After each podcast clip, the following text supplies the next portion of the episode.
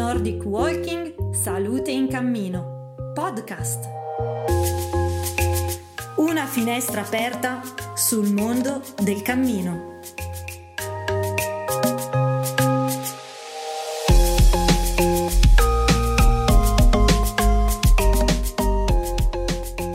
Buongiorno, eh, siamo qui per un'altra puntata di Nordic Walking Salute in Cammino podcast.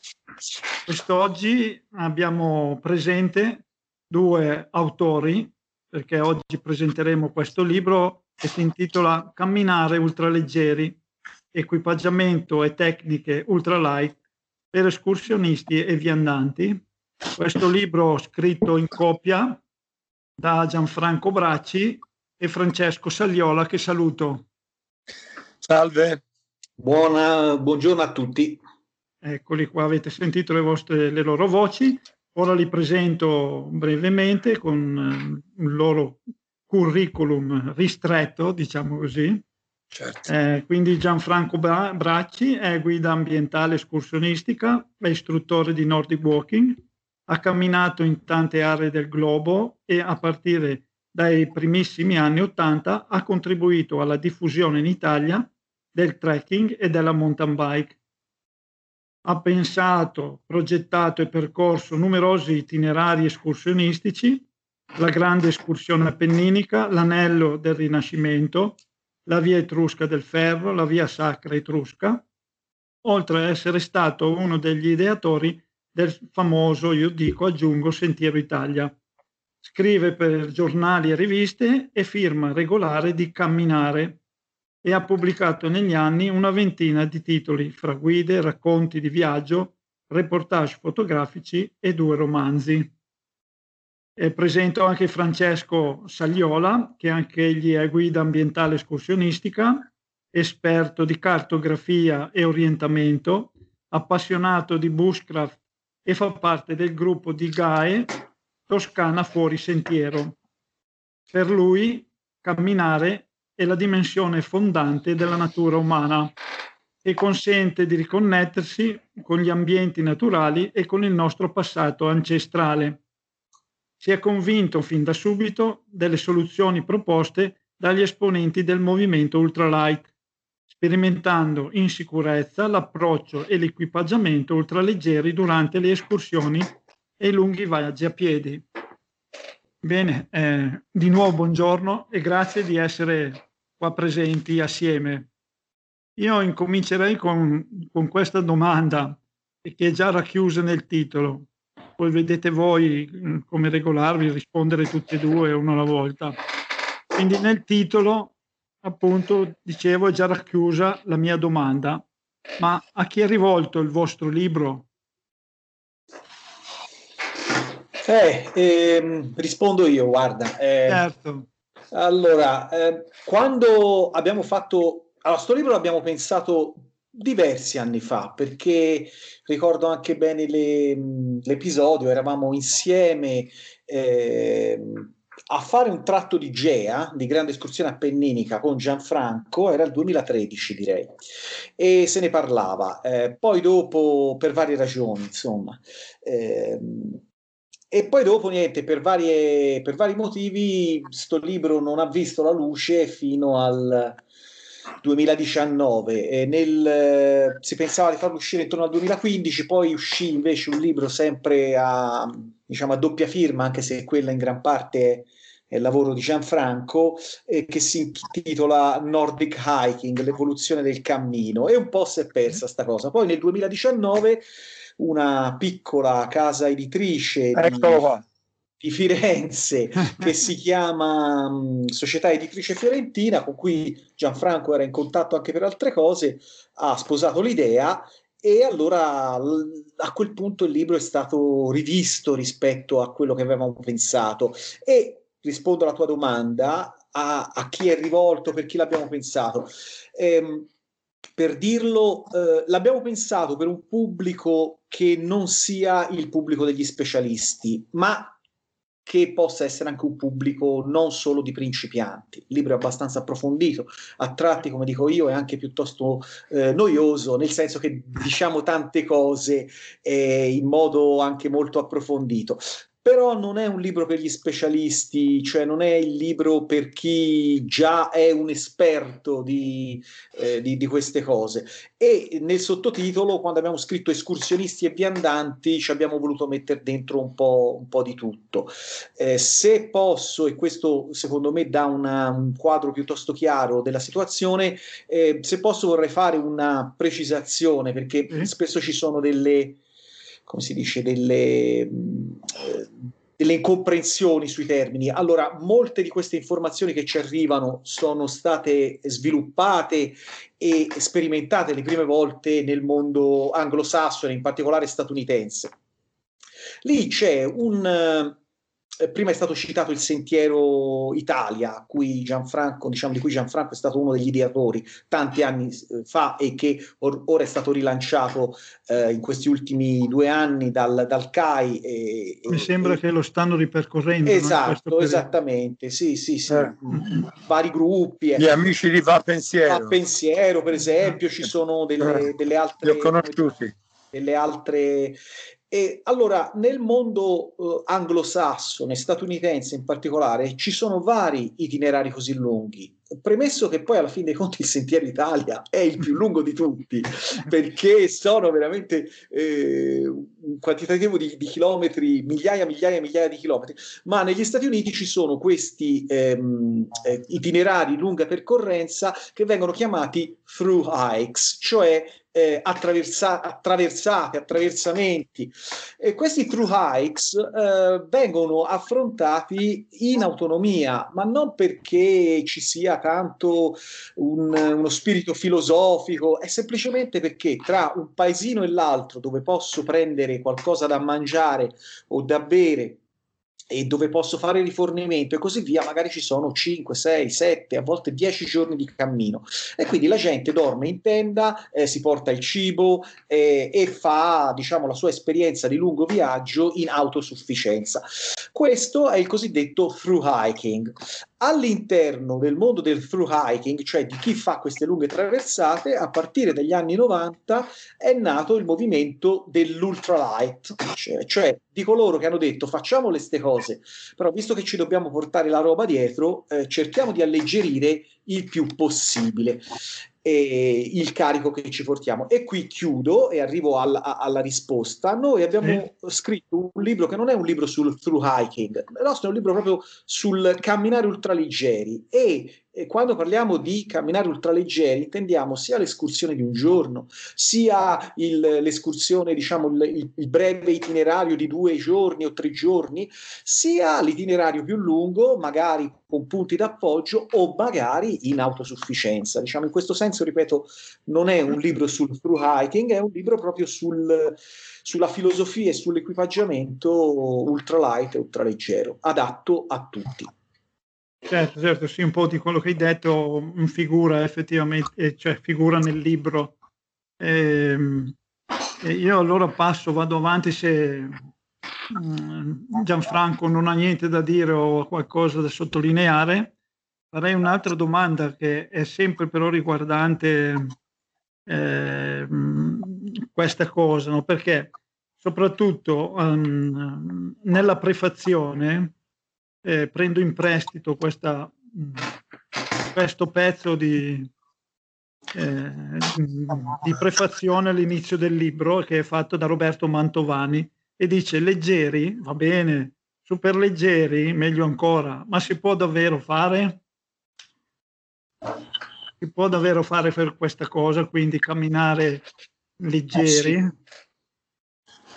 sì. eh, Gianfranco ti potrebbe raccontare come camminavano eh, certi eh, indigeni del Madagascar, perché lui ha avuto esperienze lì e diciamo che loro erano piuttosto, piuttosto leggeri. Gianfranco. Ma eh, certo, vabbè, gli uomini, ho avuto la fortuna appunto di incontrare una volta nella mia vita un uomo primitivo nel sud del Madagascar che non aveva mai incontrato un uomo bianco. E l'ho raccontato anche nel, nel mio libro Fuori dalle piste battute, edito da Fusta Editore, il libro dei, miei, dei, miei, dei racconti dei miei viaggi più, più importanti. E, è stata una grande emozione. Per dire io per in segno di pace gli ho offerto un, un, una, una baguette che avevo in mano perché sembra strano, ma anche nei villaggi più sperduti del Madagascar ci vendono le baguette. e, e, quindi eh, eh, ecco, c'è questa abitudine portata dai francesi. Io gliela, gliela detti pensando lo prendesse e lo mangiasse, oppure no, lui me la mangiò dalla mano come un animale. Ah. Cioè, e già lì capì che ero di fronte a un uomo primitivo. Eh, quindi aveva una rete con, de, con, un favo di miele, due cani, una lancia zappa, da una parte faceva la lancia, dall'altra faceva la zappa per poter scavare i tuberi che gli davano l'acqua, perché questo popolo dei Michea è l'unico popolo eh, che, che, che, abbiamo conosciuto che vive in un ambiente, in una bruce, eh, senza, senza, acqua. Eh, mm. vivono grazie a, questi, a questi tuberi che scavano continuamente e che eh, gli danno oltre all'acqua anche le vitamine ed altri minerali ed altre cose. Quindi insomma un incontro molto particolare, quindi in quell'ambiente lì aveva bisogno di poco. Ecco. E, e, e, per dire, allora questo è un caso limite, però eh, sì, camminare ultraleggeri si può, eh. nel senso, eh, nel libro non abbiamo mai un approccio prescrittivo, cioè non diciamo mai voi dovete fare così perché noi ve lo diciamo e ci abbiamo ragione noi. Questo è un approccio che proprio non, non ci piace. Facciamo delle proposte e chiaramente la leggerezza va sempre sempre di pari passo con la sicurezza. Eh, siamo assolutamente a favore dell'ultraleggero, ma è chiaro che se stai camminando a mille metri di quota d'estate eh, ti potrai portare molta meno roba eh, che se stai camminando a eh, 2000 metri magari in autunno o alla fine della primavera. Eh, è tutto molto relativo. È un approccio, è una... Mh, è un continuo eh, valutare e, e, e, adattarsi. E in questo senso eh, vediamo da un lato delle esagerazioni, cioè vediamo gente che va a fare le passeggiate con eh, scarponi ramponabili e, e giacche, diciamo, eh, che, che andrebbero bene sull'Himalaya. Però poi c'è l'esatto contrario, che è quest'idea che si possa andare a fare trail running a 5.000 metri, il che non è ultraleggero, è eh, incoscienza. Ecco, noi non, non proponiamo assolutamente eh, eh, l'alleggerimento fine a se stesso, noi proponiamo l'alleggerimento del carico e dell'attrezzatura per godersi di più quello che si sta facendo. Ma se ti serve una giacca più pesante e perché le condizioni lo, lo richiedono, eh, chiaramente te la porterai. Sì, inoltre vorrei aggiungere appunto che eh, non trattiamo solo eh, meramente puramente di aspetti tecnici, ovviamente sono il 95% e più del libro, ma anche la leggerezza d'animo nell'approcciarsi al, al camminare, al, al, trekking, al cammino. Ecco, eh, la leggerezza d'animo nel senso di, di, di, presentarsi, di porsi verso l'ambiente naturale e quindi verso noi stessi eh, in una certa maniera. Eh, questo è anche un, un altro modo, eh, direi un po' più filosofico, che poi si rifà ai grandi filosofi del camminare, primo fra tutti Herman Hesse, no? Mm-hmm. Eh, esattamente, e, da, e, tanti altri anche del passato e anche ai grandi personaggi, gli stessi famosissimi San Francesco, Buddha, Gesù e compagnia hanno fatto del camminare la loro, la loro filosofia di vita, insomma, in qualche modo. Quindi, insomma, senza esagerare, però eh, il libro affronta i due aspetti, soprattutto quello tecnico, come diceva eh, Francesco, perché è giusto eh, appunto che, che, le persone sappiano determinate cose, perché sembra strano, ma anche quelli un po' più esperti, magari non sanno che lo zaino deve avere una certa, una certa lunghezza, un cer- una certa forma, eh, come misurarsela, come deve essere il mio zaino e quello di Francesco che è un brevilineo, io sono longilineo, per dirne una, e via così. Sono piccole cose che però ad ogni passo eh, ti fanno guadagnare in salute, in peso, in resistenza e in tutto quanto, o in velocità se uno corre con lo zaino per intendersi, e in sicurezza.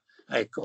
In più, eh, grazie proprio a, a, un lavoro fatto da Francesco, eh, andiamo a sfatare alcuni miti di, di quelli che sono tessuti e tutte queste cose. E poi adesso ve lo racconterò a lui perché un po' quando andiamo a fare le presentazioni, che ormai questo, questo, questo Covid ci ha bloccato, eh, quasi, eh, beh, eh, la gente rimane abbastanza a bocca aperta di fronte a, certe, a certi eh, ragionamenti su delle cose che vengono date per scontate, ma che scontate non sono.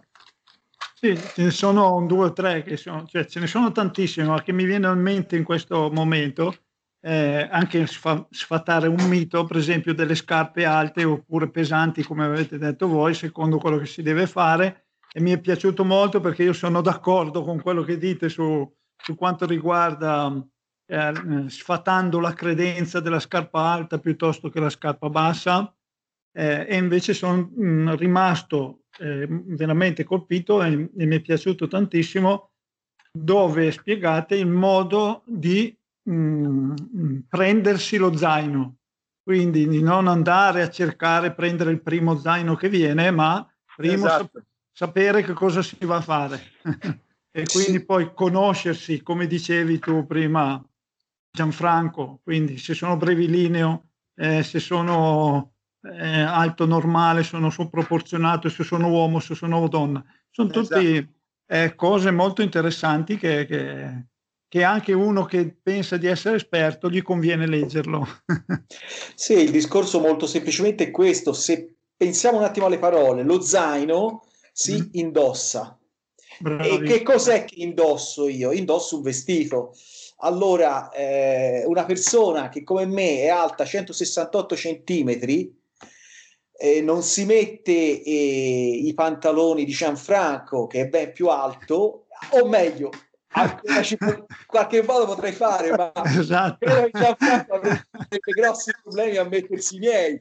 E lo zaino è un po' lo stesso, cioè lo zaino ha, è un oggetto che ha una lunghezza, è una parte dell'equipaggiamento che ha una lunghezza, una lunghezza del dorso, e quindi nel libro è spiegato bene come eh, le ditte migliori facciano eh, zaini di varie misure eh, small, medium, large, poi non è che si deve stare attenti al centimetro, ecco, però che tra uno zaino di misura eh, large, che magari va bene a una persona con la schiena lunga, e uno zaino small, che magari va bene a una um, donna minuta con la schiena più corta, eh, ecco, non, non sono intercambiabili. E tutto questo però lo riportiamo sempre al solito discorso, non è questione di eh, interesse all'attrezzatura per l'attrezzatura, anche perché nessuno di noi due fa, la vende o diciamo la produce, ma è l'interesse ad avere un'attrezzatura che ci metta nelle condizioni fisiche migliori per goderci il viaggio a piedi che stiamo facendo. Alla fine quello che ci interessa è camminare, esplorare, muoverci, eh, vedere, eh, socializzare. È chiaro che se io ho delle scarpe che mi fanno male, uno zaino che mi dà fastidio, nell'escursione di un giorno, eh, insomma, ma quando devo fare più giorni, questo diventa uno spiacere, diventa qualcosa che da un certo punto di vista non mi fa godere al massimo di quello che sto facendo e dall'altro poi a lungo andare può anche dare dei problemi fisici. Quindi ecco, un'attenzione, ripeto, non ossessiva, però un'attenzione anche a queste cose. Nel libro è spiegato piuttosto bene. Eh, volevo aggiungere una cosa sulle scarpe, perché sì, parla, sulle parla. scarpe è uno dei pochi punti dove non siamo completamente d'accordo ah. con, con, il buon. Allora, io per, per eh, in qualche modo voglio sempre verificare no, le cose e mi sono preso un paio di scarpe da, da, da trail running eh, che mh, mm, insomma ce- per certi aspetti vanno bene, però per esempio assolutamente io almeno non potrei portare per i lunghi viaggi a piedi. Perché? Perché le suole sono più, più fini e mi proteggono meno il piede che io sono abituato da una vita a camminare con le suole Vibram no moderne scarpe leggere mamma mia però eh, ecco eh, sinceramente non potrei farci non so come fanno a fare la corsa intorno a Montebianco devono ah, avere beh. dei calli sotto i piedi e anche la scarpa un po' più alta a pedula io la preferisco sempre ma non tanto lo so benissimo che conta come è fatta nel tallone e questo va bene. Cammino anch'io con quelle basse, però sempre un suola più alta, non quelle da, da trail running. Ormai le ho provato, ci ho girato un anno, ma le tengo da riposo perché non mi, non mi fanno star male i piedi sotto. Ma questione mia, eh? È questione mia. Eh? Anche se ho i piedi abituatissimi ormai da decenni e decenni camminate. Eh, mh, però quello che invece trovo sia un qualcosa di più, a scapito un po' del peso de- della scarpa, però non è quello, è l'altezza e ti protegge le nocche dei piedi. Se cammini in zone rocciose eh, con la scarpa bassa, batti la certo. noccata e fa d'un certo. male della Madonna. Certo. Ecco.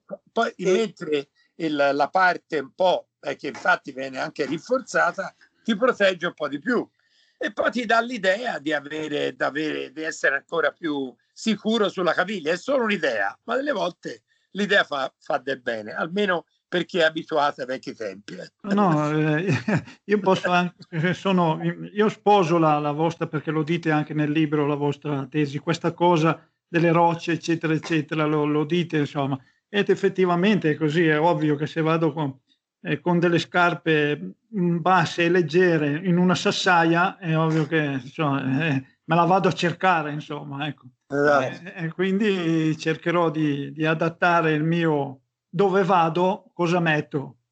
Presumo Bravo. che sia. Eh. Bravo, è un po' così. È quello che, che, esatto. che diciamo, diciamo nel, nel, libro, la cosa che a me colpisce, per esempio, è eh, che vedo, ripeto, ehm, una sovra, un sovradimensionamento delle calzature in situazioni in cui non ha senso. Per esempio, eh, qui non stiamo parlando né di true hiking, qui parliamo proprio di cammini. Eh, vedo gente sulla via Francigena Toscana, cosa che faccio ora meno, ma insomma eh, con tutto quello che c'è, c'è nel mezzo. Però che ho fatto tante tante volte ormai e vedo gente, ripeto, che eh, va attrezzata come se dovesse andare su un canalone in, nelle Dolomiti e questo mi fa un po' pensare. Ma la ragione io me la sono anche data, eh, cioè ci ho pensato tanto, ed è il fatto che e voglio parlare bene di questo, il fatto che in Italia noi abbiamo una forte, importante e mm, mo, come si può dire innovativa anche tradizione di attrezzature alpinistiche o per la montagna in senso lato. E quindi le persone spesso nei negozi o che trovano più il prodotto eh, da montagna e che non il prodotto, diciamo, per altri tipi di, eh, di esperienza. Tutto qui, insomma. Certo, certo. Eh, il vostro libro appunto è molto, molto vario, no? Io mi sono messo tanti, eh, tanti segnalibri, quindi po- adesso abbiamo parlato un po' delle calzature, ma ci sarebbero anche le calze, eh, quello che stavamo anche accennando prima, il vestirsi a strati, caricare e indossare lo zaino, che sembrava una cosa così banale, ma eh, se ti metti a leggere capisci che tanto banale non è eh, uno dice prendo lo zaino, me lo metto su e vado, no? Invece eh, c'è tutto un procedimento. Allora, qui dico una cosa, allora qui um, va, non vado contro, perché non vado contro nulla, però diciamo nel, nel movimento ultralight statunitense, ora meno, eh, però specie agli inizi c'è stata proprio una reazione ai mega zaini super mm-hmm. accessorati eh, e c'è stata una sorta di ritorno a zaini veramente ultra minimali.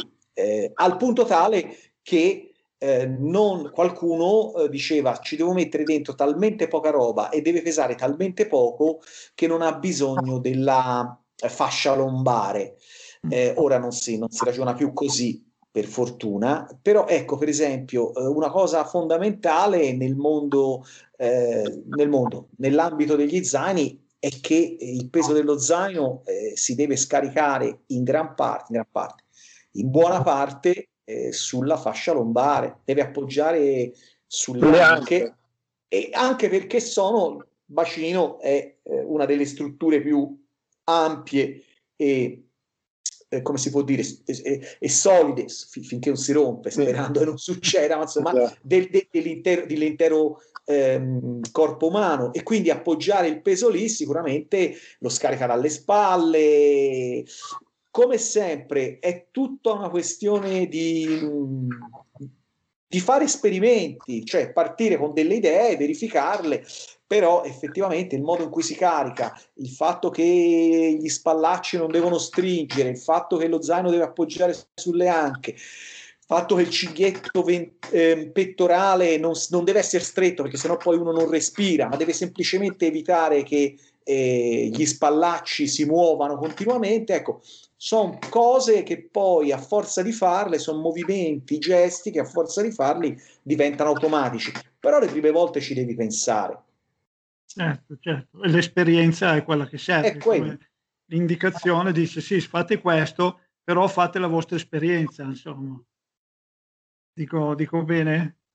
Ma eh, sì, no, sì, sì, ripeto, ora sia io che Gianfranco, ripeto, non ci abbiamo da, non abbia... niente. No, no, il libro, ecco, il libro ci fa piacere, ma insomma per dire, ma non, non, non, è, non è, certo questa diciamo, la fonte di, di, di reddito, eh. però per dire, non avevamo da, neanche da dire, da, da pubblicizzare un, qualcosa di particolare, delle attività particolari, ci interessava veramente un approccio molto chiaro, molto preciso, ma anche molto eh, sciolto. Poi la gente, le persone eh, alle persone facciamo delle proposte, poi le persone le verificheranno e certo. valuteranno. Nessuno obbliga nessuno a fare nulla. A me interess- eh, mi sembrava molto interessante anche l- l'aspetto delle borracce, perché eh, oltre a creare la leggerezza, anche se dentro c'è sempre un litro d'acqua o un litro e mezzo, diciamo che, eh, che questo discorso va anche un po' al, mm, all'ambiente, la, la, borraccia rispetto all'ambiente, perché eh, di solito si usano borracce oppure delle, dei, eh, dei, dei, contenitori che poi magari maldestramente qualcuno lascia nell'ambiente. Eh, Questo mai è. Eh. Come? Questo mai, noi abbiamo, ah. sempre, abbiamo sempre predicato la presenza senza tracce. No, ecco, ecco, è questo che io volevo, volevo ah. arrivare. No? Eh, in questo senso io dico una cosa che non so, ora francamente non mi ricordo neanche cosa abbiamo scritto esattamente, cioè questo mi ricordo bene l'esempio che la bottiglietta di plastica pesa molto meno della, esatto. della borraccia.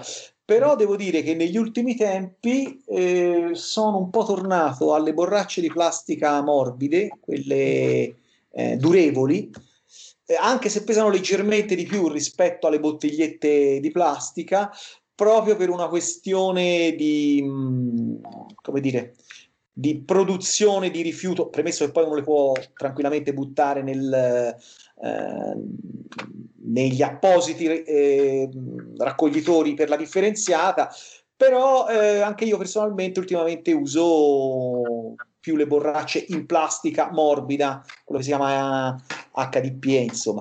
Però per dire qui sulla scrivania c'ho una borraccia che è di metallo, ecco, non la porterei mai assolutamente in escursione o in viaggio, però è la borraccia che uso quotidianamente per fare tante cose. Eh, tanto per tornare al discorso che facevamo prima, sempre valutare la, la, la, la, situazione. Quello di cui le persone però non si rendono conto, ecco, questo è vero, è di quanto poi certe cose che sembra che non pesino nulla, in realtà poi pesano tanto. L'acqua peserà sempre un chilo per ogni litro eh. e eh, non posso fare diversamente. Cioè, se mi devo portare dietro due litri d'acqua perché non la trovo per strada, eh, e io quei due chili me li devo portare. Però un conto è metterli dentro a contenitori che pesano 300 grammi eh, l'uno, un conto è metterlo dentro a contenitori che pesano 30 o 50 grammi l'uno. Insomma, sto risparmiando eh. un, quasi un mezzo chilo. Insomma. Eh questo è tutto un alleggerimento anche per star meglio nell'ambiente, insomma, no? quindi anche meno cose porto nel, nell'ambiente, non so, nella foresta, come quando eh, Gianfranco ha incontrato quel, quel personaggio, eh, no? quindi che noi arriviamo anche noi da lì, insomma, eh, e quindi insegnate anche a entrare nella, nella natura, insegnate, insomma, date dei consigli per entrare in natura camminando in punta di piedi, insomma, cercando di preservare questo ambiente, insomma. Assolutamente, assolutamente. Quello sempre. Ci vuole soprattutto rispetto per chi lavora. Tipo si incontrano in campagna, contadini, in montagna, montanari, boscaioli. Quelli hanno sempre la precedenza. Non, non si può pensare, siccome siamo i cittadini o i valligiani eh, che andiamo a fare trekking, escursionismo per diporto, per turismo, che, che contiamo di più di chi lavora. Chi lavora ha la precedenza, quindi sempre, sempre chiedere permesso, sempre approcciarsi in maniera corretta è anche bello parlare con queste persone perché insomma anche un trekking a piedi è sempre un viaggio. Il bello del viaggio non è solo l'osservazione meravigliosa, il paesaggio della natura, eh, l'incontro magari con qualche animale, ma, ma, anche con le persone del luogo dove, dove si, eh, ci si scambiano idee, eh, informazioni, eh, pensieri. E questo è il succo del viaggio, secondo me. Ecco. Certo, questo è bellissimo. Adesso noi velocemente, guarda, sembra passato il tempo, ma è eh, siamo verso la fine della nostra, della nostra chiacchierata, vorrei leggere questo sempre qui nella, nella premessa, la, la, prefazione del vostro libro La leggerezza, che è fatta da Fran, Franco Micheli e che penso ah, che sia giusto questo grande Franco, per arrivare... grandissimo, amico eh, carissimo. Per arrivare verso la fine e dice verso, diciamo, dice se le novità ultraleggere consentono di poter prolungare la propria autonomia nella wilderness, traguardo di grande valore, è anche vero che l'esperienza di sentire sulle spalle tutto il peso di ciò che serve alla vita moderna contiene insegnamenti preziosi, ci mette in relazione con le fatiche della storia dell'uomo e può darci un ta- un, una tale conoscenza dei nostri limiti e delle, no, delle più vere e profonde esigenze umane da trasformarci in persone nuove. Io penso che questo sia un bellissimo pensiero. Un bellissimo pensiero, sì. Da pensiero universale. Universale, sì. E mi è piaciuto molto. E, mh, mi dispiace, ma magari potremmo fare altre, tra, altre puntate di dover eh, fermarmi qui. Eh? Eh, potremmo magari con... di di questo, del Nordic Hiking, visto esatto. che siete, siete un'associazione di Nordic Walking, potremmo farne un'altra sul Nordic Hiking dove magari vi raccontiamo un po' di cose che potrebbero servire. Anzi, siamo molto certi che vi potrebbero servire. perché anch'io... Allora anche... cercherò il libro eh, perché devo, devo culturarmi, dopodiché si può, la facciamo più che volentieri. Ma se mi mandi, mi mandi un indirizzo, lo giro a Paolo Fusta e te lo faccio mandare, perché te lo manda certamente. Va bene, dopo Va bene. quando chiudiamo quando la registrazione, ne, quando chiudiamo la registrazione ne parliamo. Va bene. Va bene, oh, ringrazio, siete stati veramente esaustivi e vi ringrazio anche se vi ho chiuso in questo piccolo spazio, però ringrazio per la vostra per il vostro esempio, insomma, che date, date le persone che vanno in giro e camminano. Grazie ancora. Grazie a te. Grazie, grazie. Volevo farvi appunto anche come associazione, se volete venire a camminare in Toscana, fatevi vivi e ci sono dei posti meravigliosi. Isola mm. d'Elba, Appennino, eh, trekking degli Etruschi, insomma ce ne sono tanti, bellissimi. Perfetto. Quindi venite eh, e così ci conosciamo di persona. Va benissimo, verrei molto volentieri. Appena qui ci rompono le frontiere, partiamo, ecco. partiamo. Eh? Eh allora, grazie ancora e alla grazie. prossima allora a tutte e due. Grazie a Francesco, ciao. grazie a Gianfranco. Buonasera. Ciao a tutte e due. Ciao. Buonasera. Ciao.